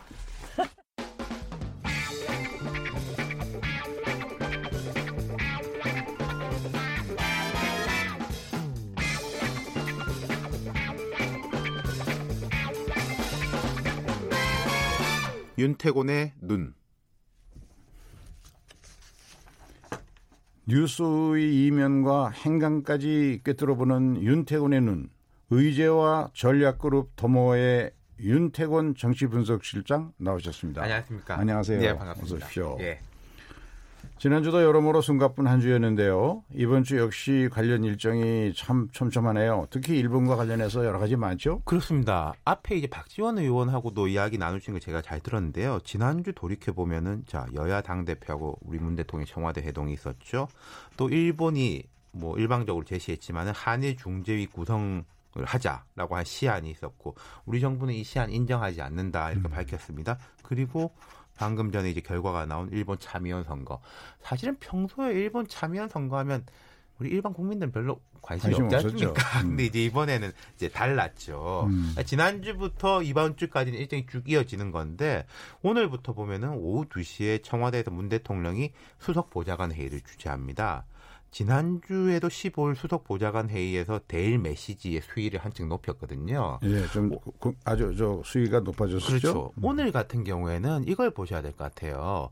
일본 아베 총리가 일본 아사히 TV의 개표 방송에 출연해서 음. 아사히 TV면은 상당히 진보적인 언론이기 때문에 아베로선 껄끄러운 이제 매체인데 음, 이런 이야기를 했습니다. 선거 결과 나온 국면이었는데 한국이 답을 가지고 와야 된다. 음, 음. 한일 이제 협정 65년의 한일 협정에 대한 것을 이제 무너뜨리려고 하는지 이게 우리가 우려된다. 한국이 음. 답을 가져와야 된다고 했는데 음. 이런 거겠죠. 일본 입장에서는 한일 협정에서 보상이고 배상이고 다 끝났는데 왜 이걸 다 꺼내냐 이게 무너뜨리려고 하는 거다인데 우리 입장에 근거하지 않습니까? 한일 협정이라는 게 대전제가 무엇이냐? 뭐 과거사라든지 역사에 대해서는 그간에 하- 한일 양국이 이제 충돌이 있었지만은 경제나 안보 같은 경우에서는 그 칸막이를 쳐놨지 않습니까? 근데 이 칸막이를 무너뜨리는 게 일본이다라는 게 우리 기본적 입장 아니겠어요? 음. 아마 문 대통령께서 오늘 아베 총리의 이런 발언에 대해 가지고 뭔가 좀 애둘러서라도 답이 있을지 이게 이제 보이는 것이고 그리고 내일은 자 그리고 또 아, 네. 아베가 그런 얘기를 했대요. 한국에서 먼저 답을 가져와야 돼, 그렇죠. 된다. 네. 근데 사실은 우리가 one plus one을 가져갔거든요. 네. 근데 제가 이 문제로다가 친한파의 대표라고 알려지는 니카이파의 가와무라 의원이라든가 이런 사람을 만나본 적이 있어요 최근에. 네. 근데 그 사람들이 잘못 알고 있는 게 우리가 제안한 one plus one이 검토도 안 해보고 한 시간 만에 그냥 저 그렇죠. 거절을 했죠. 바로 거절을 했죠. 근데 그 one plus one의 일본 측 기업에 대해서 우리가 강제로 집행한다는 그런 전제를 갖고 있어요. 음, 그게 네. 아니라 우리는 원 플러스 원이 강제 집행하면 양국 관계에 균열이 생기니까 자발적 자발적으로 기부로. 예. 하는데 양쪽 정부나 정치인들이 약간의 영향력만 가하면 되지 않느냐. 모금 운동을 한다든가 네. 뭐 이런 것도 있으니까. 그래서 오늘 혹시 대통령께서 그것을 암시하는 어떤 새로운 제안의 내용을 말씀하실 가능성은 없을까요? 글쎄요, 저는 대통령이 하는 발언이라는 것은 좀 말하자면 대통령이 한 번 말씀하시면은 그 뒤로는 우리가 조금 물러설 틈도 없고 나갈 음. 틈도 없는 좀 최종적인 이제 선언적인 의미가 있지 않습니까? 그렇죠. 그래서 그 부분에 대해서는 제가 알기로는 이제 문희상 의장이 주도하는 한일 의회 외교 포럼에 김진표 의원님도 음. 소속되신 걸로 네. 아는데 이달 말쯤으로 뭐 일정을 잡고 있다 이런 이야기가 들렸는데 그 부분에 대해서는 이제 니카이 의원 같은 사람한테 좀 충분히 설명을 해주실 수 있지 네, 않을까? 제가 좀 예. 그, 그런 설명을 해주는 역할을 맡고 있는데 문제는 화이트 리스트가 그렇죠. 어, 거기서 제외되는 게 그 전에 끝나버리면 이게 큰 문제가 되는 거죠. 그래서 화이트 지금- 리스트에서 우리가 제외되면 당장 지소미아 문제가 하고 연결이 맞습니다. 되고 예. 그러면 양국 관계가 파국으로 가버린단 말이죠. 그러니까 그 일정이 이렇게 잡히는 것 같더라고요. 이번 주에 대해서 제가 말씀드렸는데 일본이 오는 24일까지 그 화이트 리스트에 대한 자체 의견 수렴. 우리도 이제 정부에서 뭐 하려고 하면 그렇죠, 이제 그렇죠. 각 부처에서 뭐 의견 음. 수렴한다 이런 기간을 두지 않습니까? 공람 기간을. 그래서 거기로부터 21일이 경과한 날에 시행 여부를 밝힌다 이런 계획인가 봐요. 그 청와대는 이 발표 시점을 한 7월 31일, 8월 1일 그 정도로 보고 있는 것 같은데 그 이전에 우리 좀 의회 외교를 통해서 일본이 만약에 31일 1일에 안 하고 조금 늦춘다면 뭔가 이제 돌파가 생길 수도 있는 것이고 그럼에도 불구하고 한 2, 3일 있다 이거 발표해 버리면은 정말 장기적으로 갈 그래서 저는 높겠죠. 볼튼이 예, 23일, 24일 그렇죠. 우리나라 방문해서 주요 인사들 만나지 않습니까? 그것과 연계해서 왜냐하면 지소미아의 통보 시한이 이제 중단 통보 시한이 8월 24일까지인가 그렇거든요. 맞습니다. 그렇다면 에, 조금 음, 화이트 리스트 자체를 좀 저, 결정을 늦추도록 하는 외, 외교적 노력 네. 이게 필요하지 않을까 싶습니다. 그러니까 그렇죠. 지금 말씀하신 대로 우리가 당장에 뭔가 진척은 못하더라도 악화되는 거는 막는 것만 해도 그렇죠. 상당한 의미 아니겠습니까? 이때 말씀하신 대로 볼튼 보좌관의 방한을 우리가 이른바 이제 레버리지로 활용을 해야 되는데, 근데 볼튼 보좌관의 방한에 대해서 지금 이제 보도가 약간 덜 나온 게 하나가 이제 또 중요한 게 있어요. 무슨 말씀이냐면은 그 판문점의 남북미 회동 직후에 그 북미 간 실무 협상 진행하기로 했지 않습니까? 근데 네. 북한에서는 한미 훈련 하면은 실무 협상이고 뭐고 안 한다 이런 음. 건데 우리 한미 입장에서는 전략 자산 그러니까 뭐 핵이라든지 장거리 전폭기를 동원하는 훈련은 음. 좀 제한을 하지만은 통상적인 훈련을 한다.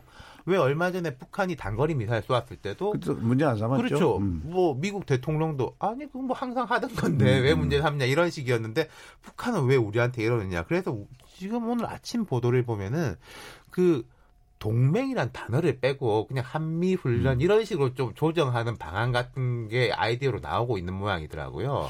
그것보다는 실체가 중요한 거 아닐까요? 근데 예. 지금 예를 들어서 이 훈련이라는 것의 실체가 우리가 이제 전작권을 가지고 음. 오는 여기에 대한 연습이기 음. 때문에 이건 미국도 미국인데 도상 연습이라면. 예, 우리 입장에서는 안 할 수가 없는 음. 거거든요. 이런 부분에 대한 이제 협의도 진행이 되겠죠. 아, 예. 그것도 또 중요한 변수네요. 그 이제 이것과 관련해서 어 그 이제 화이트 리스트 자체를 어떻게든지 에, 다- 연, 연장해 놓고 양국이 협의를 하게 해야 한다. 왜냐하면 제가 그 니카이파의 그 중심 인물 중에 하나인 가와무라 한일의 연연맹 간사장 보고 그 얘기했는데요. 모든 외교적인 갈등을 해결하는 해법의 첫 번째 원칙은 스테이터스 코다. 현상을 일단 유지시켜야 된다. 그렇죠. 더 악화되면 대화가 불가능하다. 그래서 이번 주부터는 저는 약간의 이제 당정 간의 역할 분담 이건 김진표 의원님한테 음. 오히려 여쭤보고 싶은데 이인영 원내대표의 지난주 발언을 보면 이제는 좀 당에서 세게 나겠다 이런 뉘앙스가 있었는데 내일 또 청와대에서 대통령하고 이제 원내대표단의 오찬 회동이 음. 있지 않습니까? 100% 공개되지는 않겠지만은 아마도 앞으로 일정에서 역할 분담을 좀 어떻게 가져갈 것이냐. 그렇습니다. 그러면 당이 조금 세게 그러면 이제 청와대는 조금 더 신중하게 뭐 이런 식의 네. 조정 같은 게 이루어지는 이번 주에 청와대와 있죠. 정부는 좀 신중해야 하고 네. 당은 그것보다는 조금 셀 수 있고 네. 그러나 중요한 것은 야당이 보수 진보를 가리지 말고 일본의 이 문제는 지금 마- 비유를 하자면 말도 안 되는 이유로 우리나라에 불을 지른 거거든요. 방어한 거란 네. 말이죠. 그 잘못된 것 것이라고 하는 거를 강하게 야당이 좀 압박을 해줘야 일본을 공격해줘야만 구- 이게 전체적으로 회- 협상력이 높아지죠. 그래서 저는 개인적으로 기대하는 게 한일 의회 외교 그 포럼에 같은 경우에는 옛날에 이제 친박계 좌장으로 불렸던 지금은 이제 그쪽 활동 거의 안 하시고 있는 것 같지만 서청원 의원 같은 분도 음. 포함돼 있지 않습니까? 네. 보수의 원로급 정치인들이 힘을 싣는 모습을 보여준다면은 뭐 황교안 대표 같은 분들은 훨씬 후배 아니겠습니까? 그렇죠. 조금 그런 간접적인 이런 압박 같은 거 역시 이제 선배들이 음. 신중한 국익을 생각하는구나 이런 모습을 보여주실 수도 있겠죠. 그런데 돼 가지고 또 의원님이 좀 견인을 하시면은 어떨까 그런 생각이 그래서. 그런 역할을 하려고 자- 어, 자유한국당 의원들하고도 저희가 접촉을 좀 해봅니다만 어그 나경원 원내대표가 네. 아, 좀 귀가 열렸으면 좋겠는데요. 예. 그래서 저는 그 생각도 들더라고요. 뭐 나경원 원내대표라든지 한국당 지도부 같은 경우에도 조금 움직이고 싶은 마음이 있는데 또 자기들 지지층이 있을 거 아니겠습니까? 네. 그러니까 선배들이 움직이면 못 이기는 척 음. 하면서 따라갈 수도 있겠죠. 그런데 이게 이제 중요한 거는 어, 이 정치라는 것은 좀 긴 안목으로 봐야 네. 되거든요.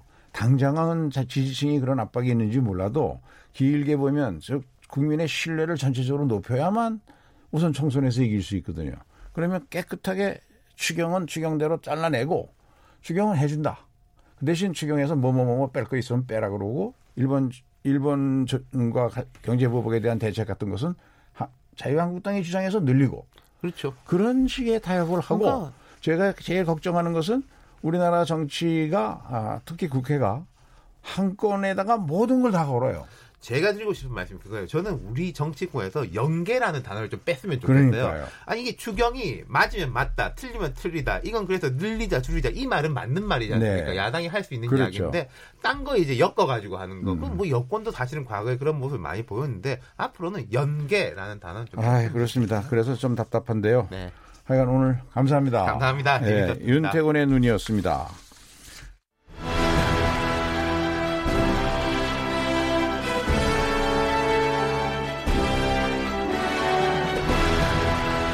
KBS 1라디오 김경래의 최강 시사가 여름 특집을 마련합니다. 7월 22일부터 29일까지 중량감 있는 여섯 남자가 1일 진행자로 나섭니다. 김경래의 최강 시사 여름 특집 식스맨. 22일 경제부총리 출신 김진표. 23일 정치구단 박지원. 24일 전 금융감독원장 김기식. 25일 젊은 삼선 김영우. 26일 고발뉴스 기자 민동기. 29일 베테랑 정치평론가 윤태곤 그 어디에서도 들을 수 없는 고품격 시사 토크 김경래 최강 시사 여름 특집 식스맨 네, 문재인 정부가 경제 정책을 대기업 위주에서 중소기업 위주로 바꾸겠다 이렇게 공언하면서 중소기업청을 격상시켜서 중소벤처기업부가 탄생한 지 2년이 지났습니다. 신임 박영성 장관 취임한 지는 100여일 됐습니다만 실제 중소기업 현장에서는 중기부가 생겼지만 크게 달라진 게 없다 이런 소리도 나오더라고요. 문재인 정부의 중소벤처기업 정책이 어디로 가고 있는지 또 추가 규제 예고와 함께 장기화 조짐을 보일 수 있는 일본 경제 보복에 대한 중기부의 대책은 무엇인지 오늘은 중소벤처기업부 박영선 장관과 전화로 이야기 나눠보도록 하겠습니다. 박영선 장관님 안녕하셨어요? 네, 안녕하세요. 예, 지난주로 벌써 취임 100일이 되셨네요. 네, 그렇습니다. 네. 네. 그 앞서 제가 잠깐 언급한 것처럼 제가 저 중소기업 중앙회에 가서 기업자 대표들 몇 사람 얘기했더니 중소벤처기업부가 문재인 정부의 상징인데 예. 다 과거에 어떤 정부도 공약만 해놓고 실체시킨 적이 없잖아요. 그렇습니다. 그런데 예. 에, 이게 기대를 많이 걸었는데 지난 2년간 별로 달라진 게 없다 이런 분들도 있더라고요. 그렇게 어, 평가하시는 분도 있지만 또 요즘 뭐 이렇게 많이 예, 뭔가 아, 활발하게 중소벤처부가 일을 열심히 하고 있다 이렇게 말씀하시는 분도 있습니다. 그 제가 보기에는 네. 언제 어디서나 할 말은 반드시 하시는 소신 장관 박영선 장관에 대한 기대가 있을 것 같습니다. 아, 이거 제가 더 열심히 하겠습니다. 네.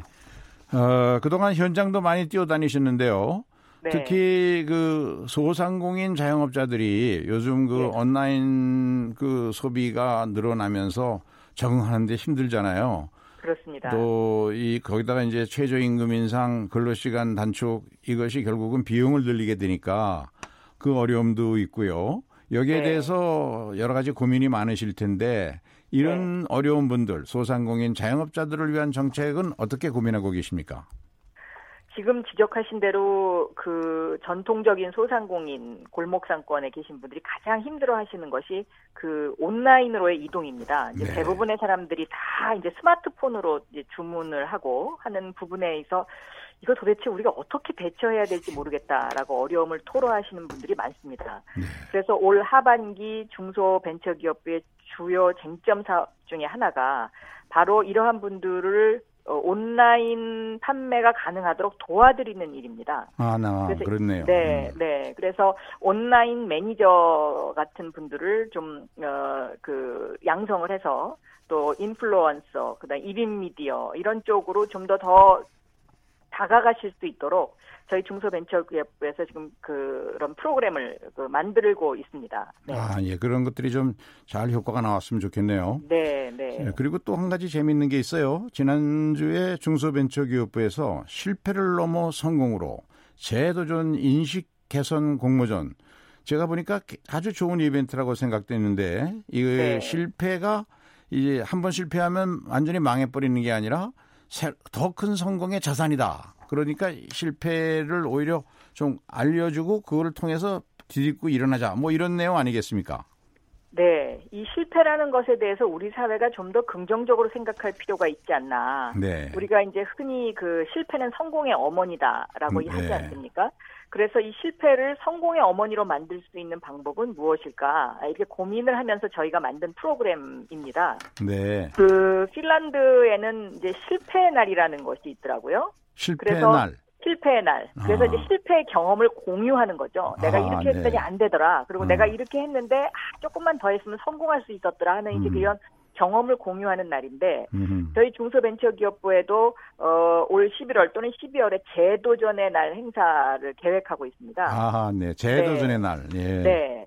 그래서 이제 그런 의미에서 지금 이 이벤트를 계속해서 이제 그 연속적으로 기획을 하고 있는 것이고요. 네. 또 요즘 이제 소상공인들이 폐업을 하시는 분들이 많이 있으신데 네. 이 폐업하시는 분들이 재기하실 수 있도록 음. 혹은 또 업종 전환을 하실 수 있도록 네. 이런 어떤 실패 사례를 재기를 하실 수 있도록 도와드리는 프로그램 이런 것들이 중소벤처부에 많이 그 마련이 되어 있습니다. 그래서 아하. 저희 홈페이지에 이렇게 들어가시면 궁금하시면 어, 많은 정보를 얻으실 수 있으실 거다 이렇게 생각이 듭니다.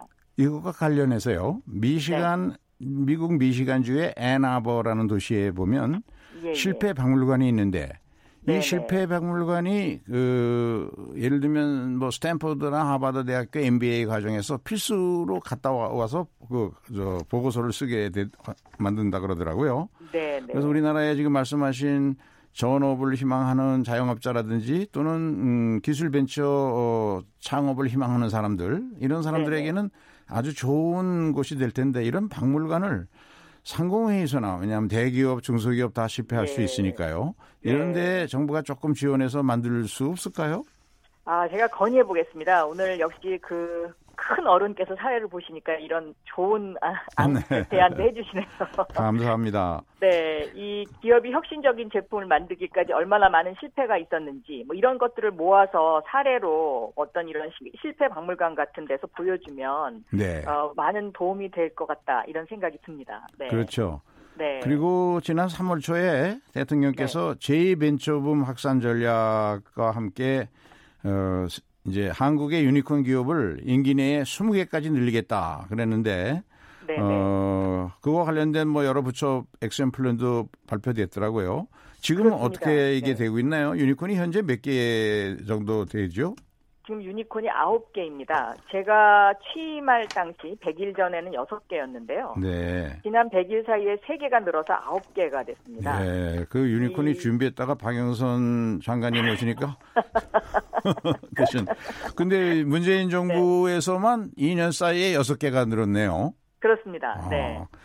굉장히 크게 빠르게 변화하고 있는데요. 음, 올 그렇죠. 상반기에 벤처 투자 금액이나 창업 의 숫자를 봐도 사상 최, 최대를 지금 기록하고 있거든요. 네. 어, 그래서 이 지금 말씀하신 대로 제2벤처붐이 가시화되는 것 아니냐라는 그런 분위기가 지금 조성이 되고 있습니다. 네. 어, 지금 이제 저희가 그동안에 이런 제2벤처붐 조성을 위해서, 어, 뭐, scale-up 펀드를 만들어서, 음. 어, 7년이 지나고 death valley를 통과한 기업들에게 지원하는 프로그램, 음. 또 예비 유니콘이라는 회- 것 제도를 만들어서 예비 유니콘 13개 회사를 지정해 가지고 기술 심, 기술 보증을 하면서 기술 신보에서 약 100억 원을 보증해 주는 프로그램, 이제 이런 것들을 했었습니다. 아하, 어, 네. 그런데 이것이 이제 시장에 미치는 효과가 상당히 있다라고 지금 보고 있고요. 네. 특히 특이할 점은 어, 제가 이제 이 중소벤처기업부에 와서 자상한 기업, 그러니까 자발적 상생 기업 이제 시리즈를 하고 있는데요.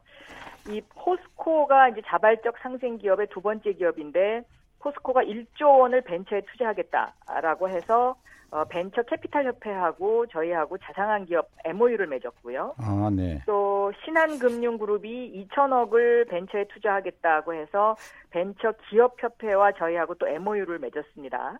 어, 이런 것은 그 은행이 지금까지의 대출만 해서 이자로 먹고 살던 은행이 이제 투자로 전환하는 신호탄이다라고 생각하고 이런 어떤 은행의 변화, 투자의 변화는 지금 김진표 의원님께서 그동안 주장하셨던 그런 어떤 그 논리가 시장에 먹히고 있는 것 아닌가 저는 또 이렇게도 생각합니다. 아이고 네. 감사합니다.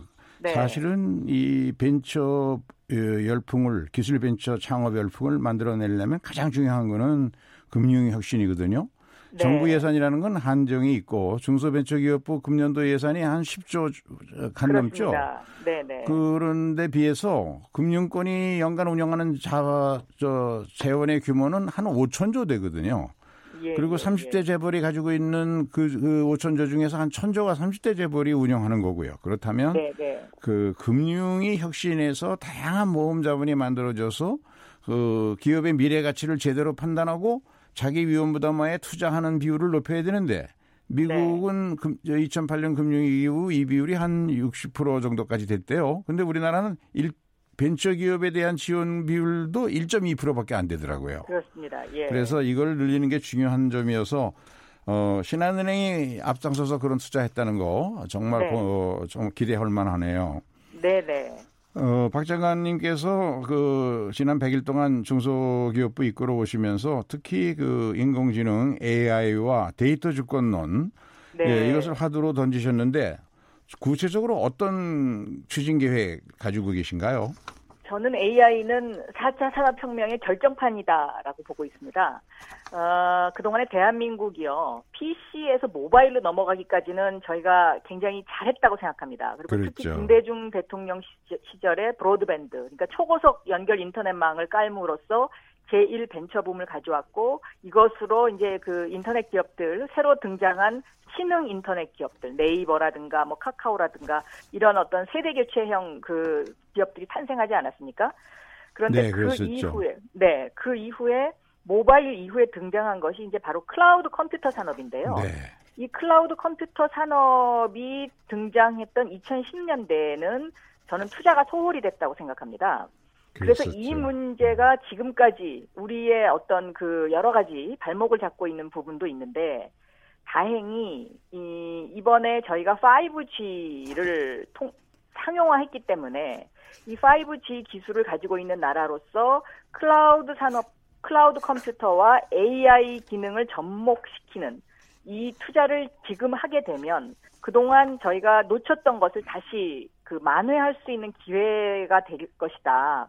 그리고 이 AI라는 것은 예측 기능, 예측 기능을 갖고 있기 때문에 지금까지 어떤 그 CEO의 통찰력이나 어- 어떤 직 감에 의존하던 경영 형태에서 벗어나는 4차 산업혁명의 결정판이 될 수 있어서 어, 이것이 저는 매우 중요하다고 보고 있고 여기, 여기에 정부의 예산도 많이 투자돼야 된다 이렇게 생각하고 있습니다. 그렇죠. 그러면 네. 그, 그 정보통신과학기술부인가요? 여기하고도 네네. 이 문제 협력이 잘 돼야 되겠네요. 그렇습니다. 그러니까 이제 앞으로는 데이터가 곧 우리의 쌀이 되는 것이죠. 그러니까 데이터 그렇죠. 음. 없이는 어떤 기업 경영을 하는 어떤 경쟁력을 어, 확보할 수가 없기 때문에 이 데이터를 분석하는 클라우드 컴퓨터를 통해서 AI 기능을 여기다 접목시켜서 대한민국이 4차 산업혁명의 선도 국가로 나아가야 되겠다라는 것이 에, 저의 저의 그 어떤 생각이고요. 네. 문재인 정부에서 중소벤처기업부가 무엇을 했느냐라고 물었을 때 에, 4차 산업혁명의 중소벤처기업을 위한 어, 기반을 깔았다. 그 기반이 뭐냐? 그것은 곧 데이터 센터와 AI이다. 이렇게 대답할 수 있, 이- 대답하고 싶습니다. 네. 우리 저 네. 박 장관님이 지역구의 그 구로 지역에 새로운 기술 벤처나 이런 데이터 산업 하는 중소기업 많이 있었던 걸로 제가 기억하는데 그래서 네, 네. 좀 저 기대를 많이 해봅니다. 근데 문제는 예, 이 걱정하시는 분들이 데이터나 인공지능을 연결한 미래 공장이 자꾸 늘어나면 그러면 일자리가 생산직 등 기존 일자리가 줄어들 수밖에 없는 거 아니냐. 이 일자리 문제 어떻게 풀 거냐. 이런 고민들도 그런 하던데요. 걱정을 했었죠 저희도 처음에 네. 그런데 실질적으로 스마트 공장을 그 지금 스마트 공장이 약 8천 개 이상이 보급돼 있는데요 여기를 대상으로 조사를 해보니까 생산성이 약 30% 정도 향상이 돼서 오히려 고용을 평균 3명 정도 더 늘린 것으로 이렇게 나타나고 있습니다. 그러니까 우리가 우려했던 부분이 다른 부분에서 해결되고 있는 거죠. 생산성 향상이라는 것을 통해서. 네. 그리고 이제 그 베트남이나 중국으로 나갔던 공장들도 이제 그곳 그곳에 인건비가 계속 올라가니까 어, 지금 다시 철수를 해야 되는 것 아니냐. 그다음에 특히 뭐 베트남 같은 경우는 앞으로 7년 정도의 후에는 그 한계에 다다르는 거 아니냐. 이제 이런 말씀들을 많이 하시는데요. 저는 그것의 해법이 바로 스마트 공장이다라고 음, 스마트 공장의 있습니다. 해법이다. 네. 네. 그리고 이제 일본의 그 경제 보복 조치와 관련해서 어, 산자부라든가 네. 대기업들 나름대로 열심히 준비하겠지만 또 어, 협력업체를 많이 가지고 있는 우리 중소벤처기업부도 이 네. 부품 소재 국산화를 위한 어떤 저 대책들을 많이 추진하는 것 같은데요. 어, 네. 몇 가지 소개해 주실 게 있을까요? 저는 이번의 위기를 기회로 바꿔야 된다라고 생각합니다. 그래서 어, 이 핵심 부품에 국산화는 어, 경제 안보 측면에서도 저는 굉장히 중요하다. 국가 입장에서 봤을 때는 어, 그렇기 때문에 대기업과 공동 중소기업이 공동 R&D 투자를 통해서 정부가 매개체가 돼서요. 네. 어, 그런 어떤 그 새로운 공동 협력, 상생 협력의 문화를 만들어가는 것이 굉장히 중요하고 이것을 단기적으로만 볼 것이 아니라 앞으로 중장기적으로도 계속 끌고 가야 되는 문제가 아닌가 이렇게 들여다보고 있습니다. 네. 그렇죠. 그런데 이제 참 이 부품 소재 국산화는 기술 인력을 양성해야만 품질을 높일 수 있는데 이게 네. 시간이 걸리거든요. 그래가지고 그렇습니다. 어, 해외에 있는 우수한 석박사급 엘리트 엔지니어 기술자들을 확보하려면 대개 네. 미국에서 주로 쓰는 방법은 그 기업과 M&A 해버리지 않습니까? 그렇죠. 네. 그러니까 우리가 예를 들면 삼성전자 같은 곳에서 수백 개의 외국 기술 벤처를 아마 M&A 한 거로 아는데 왜 네. 일본의 불화수소 생산 기업이나 이런 데 좀 미리미리 투자를 했더라면 일본이 이거 함부로 보복선으로 못 썼을 텐데 그 생각도 들던데요. 거기에 대해서 아시, 네. 조금 우리 금융이 문제인 것 같아요. 금융이 좀 더 다양한 모험 자본을 육성해서 이런 일들을 중개해야 되거든요. 그렇습니다. 예, 네. 그게 참 아쉬- 아쉬움이 있습니다. 예, 그런 아쉬움이 있습니다. 그래서 저는 이번 기회에 어, 저희가 좀 더 이런 어떤 핵심 부품의 국산화를 위해서 함께 노력하는 모습, 어, 이런 것들이 굉장히 중요하다. 대기업과 중소기업이 함께 머리를 맞대고 어, 어떤 공동 플랫폼을 갖는 모습, 그리고 정부가 여기 R&D 투자를 같이 지원해주는 어떤 그런 형태의 어떤 그런 그, 그 대책 이런 것들이 매우 중요하다라고 생각하고 있습니다. 최저임금 문제로 좀 넘어가 볼까요? 8,590원. 어, 역대 세 번째 낮은 인상률인데 지난 2년간 너무 높아졌으니까 특히 소상공인 자영업자들 힘드니까 임- 좀 쉬었다 가자 이런 뜻인데요. 그러나 노동계는 이게 에, 조정하는 게 아니라 아, 완전 사, 어, 피- 저 최저임금 인상 정책을 폐기한 거 아니냐 하는 노동 갈등의 우려도 있습니다. 어, 그래서 이제, 어, 청와대 김상조 정책실장이 여러 가지 보완 대책을 여러 부처가 함께 준비하고 있다 그랬는데요. 어, 중소기업부 입장에서 어떤 보완 대책 준비하고 계신 게 있을까요? 어, 저희는 이번에 그 최저임금 결정에 저희 중소기업 과 소상공인의 어떤 의견이 이제 처음으로 반영이 돼서 결정된 그런, 음, 최저임금입니다. 그래서 만족스럽지는 않지만, 그래도, 어, 좀 합리적인 선에서 이것이 결정나지 않았나 이렇게 생각하고요. 이 지금 노동계에서 제기하고 있는 보완 대책 어, 문제 같은 것은 일자리 안정 자금이라든가 또 여러 가지 그 저희 중소벤처기업부가 어, 이런 어떤 그 소득과 관련된 부분에 있어서 좀 더 더 보강할 수 있는 방법들을 지금 현재 찾고 있습니다. 네, 근로장려세제를 그 많이들 기대하고 있는 것 같아요. 이게 국세청에서 네. 좀잘 집행됐으면 좋겠는데요. 금년 그렇습니다. 9월부터 확대되죠? 그렇습니다. 이게 실질적으로 E EITC 문제가 그 작년부터 준비가 됐었는데 아직까지 시행은 안 되고 있었거든요. 그래서 9월부터 이 근로장려세제 이 부분이 좀 더 확대되고 실질적으로 이것이 지급이 되기 시작하면 어, 지금 말씀하신 그런 부분을 좀더더 보완할 수 있을 것으로 그렇게 기대하고 있습니다. 네, 그리고 이제 일본의 규제와 관련해서 어, 불화수소 문제를 국내에서도 생산할 수 있다. 그런 얘기 있었죠. 그래 저 장관님께서도 네, 네, 말씀하셨는데 네, 네, 거기에 네, 대해서. 어, 저 어느 기업 회장인가 그 품질이 문제다 그랬는데 이. 품질을 극복할 수 있는 그런 방법 박 장관님 뭐 아이디어 네. 있으신 것 같던데요. 저는 이, 이 문제는요, 닭이 먼저냐, 달걀이 먼저냐의 문제인 것 같습니다. 그러니까 모든 것에는 축적의 시간이 필요하지 않습니까? 어, 첫 술에 배부를 수는 없고요. 네. 어, 그래서 이제 제가 그 얘기하는 포인트는 한 어, 오래전부터 함께 이것을 좀 극복하기 위해서 노력했으면 지금 이런 어떤 우리가 그 음. 일본의 이런 공격을 좀 가볍게 넘어갈 수 있지 않았을까 하는 생각이고요. 어, 지금 얘기한 이 불화수소라든가 폴리이미드라든가 뭐 여러 감광액이라든가 하는 이런 주요 핵심 부품들을 앞으로 어, 저희가 대책을 세워서 대기업과 중소기업이 함께 공동 투자를 R&D 투자를 함께 하고 또 그 어떤 그 팔로 문제라든가 이런 것들을 정부가 함께 지원해주는 지금 이런 대책을 지금 만들어 가고 있습니다. 네, 여러 가지 네. 좋은 대책 잘 추진됐으면 좋겠습니다. 감사합니다. 네, 박영선 감사합니다. 중소벤처기업부 장관이셨습니다. 어, 유튜브 댓글 소개해 드리겠습니다. 아이디 사막왕자님, 어, 김진표 의원님이 진행하신 데서 처음으로 들어왔습니다. 너무 잘하시네요. 감사합니다. 어, 태정 태세 비욘세님이 오늘 하루만 하신다니 섭섭해요. 홍희님, 김진표 의원님 덕분에 좋은 프로 알았습니다. AD님이 의원님 선곡 센스도 궁금한데 라고 해주셨는데요. 오늘 제 선곡은 쿨의 해변의 여인입니다. 어, 7월 22일 월요일 KBS 1라디오 김경래의 최강시사 여름특집 식스맨 첫날인 오늘은 저 김진표의 진행으로 들으셨습니다. 저는 금요일 최고의 정치 코너에서 다시 찾아뵙도록 하겠고요. 내일 최강시사 여름특집 식스맨의 진행은 민주평화당 정치구단 박지원 의원입니다. 쿨의 노래 전해드리면서 저는 이만 물러갑니다.